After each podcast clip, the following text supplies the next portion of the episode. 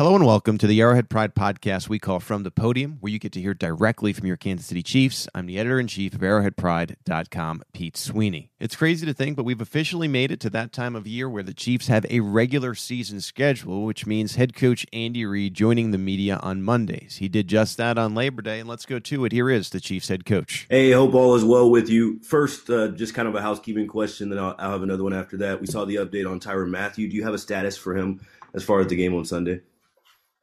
I don't. Um, he's still in the protocol, so we just have to uh, that out and see see where he's at. I mean, I'll know more as we go on. I I knew that was going to be the first question, you know, where he was. So, um, and then the next one, I, I, looking back at the game from last year, obviously Chad comes in and, and plays his part. Was there anything else that stands out from the, from that matchup as you uh, look forward to this one? Yeah. So listen, I mean, they got a heck of a football team, and they uh, they feel like they've made themselves better this offseason. So, and I can understand why they've added some uh, a few people in the secondary, and they've added uh, Clowney up front, and uh, they've just you know they've uh, the linebacker position is a little different. So. Um, and then offensively, they, they've got a couple guys back. So they're pretty good football players. And and so they're they're fully loaded and uh, you know they're good and they're well coached. Kevin's done a nice job of them. Next to Herbie Teope. Go ahead, Herbie. Hey, Coach. Uh, yeah, Aaron asked the question I wanted to ask, but sticking with the house cleaning, uh, Willie Gay is now on the injured reserve. How much do you anticipate uh, utilizing Nick Bolton more in the starting package uh, during his absence? Yeah. So listen, Nick had a good preseason, and um, I mean he's worthy of stepping in there and playing. So he'll he'll get some play time. Yes, for sure. Let's go next to Matt McMullen. Go ahead, Matt.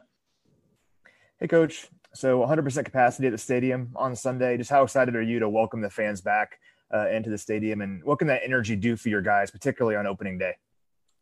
Well, listen, I, I mean, I'm probably speaking for all of us that excuse me, um, after watching this weekend with the with the college games, uh, it was pretty amazing. I mean, it was goosebumpish, right? So you watch that, and these, uh, you know, the, the people were into it. I, I almost felt like they were kind of let out of a camp somewhere and be able, oh man, we've got freedom again here, so that they can go and and uh, go to these games. So uh, it was very exciting. I, I look forward to um, Arrowhead uh, being, um, you know, just as exciting as it's ever been. I mean, and maybe a little bit more. It's, uh, and I know the players feed off of that too. Yeah. Let's go next to Adam Teicher. Go ahead, Adam. Hey, Andy, uh, goosebumpish. I like that one. Um, yeah. Yeah. Uh, hey, you had told us, you had told us when camp started that uh, you guys were, in terms of players, about 90% vaccinated. Where are you now after the cuts and after the establishment of the practice squad? Yeah, well, I mean, we've just we're we're right there. I mean, we're we've just we're, we've got you know we we're right at the top. So um, there are not many that aren't vaccinated. I'll put it that way. I'm not sure what we're supposed to say and not say on that, but we've we've only you know for, for just about 100%. Let's go next to Sam McDowell. Go ahead, Sam. Hey, Brad, that was actually my question. I'm good. Thanks, Andy. Yep. We'll go next to Matt Derrick. Go ahead, Matt. Hey, coach. I know you, have been asked before about, you know, the fact that, you know, early in the season you get up to hot starts. And I know that you don't necessarily feel like there's any magic formula or anything to what you do. But at the same time, what is it about this time of year that gets your juices flowing, that gets you excited for the start of the season? And, and what do you tell the guys that gets them up for it too?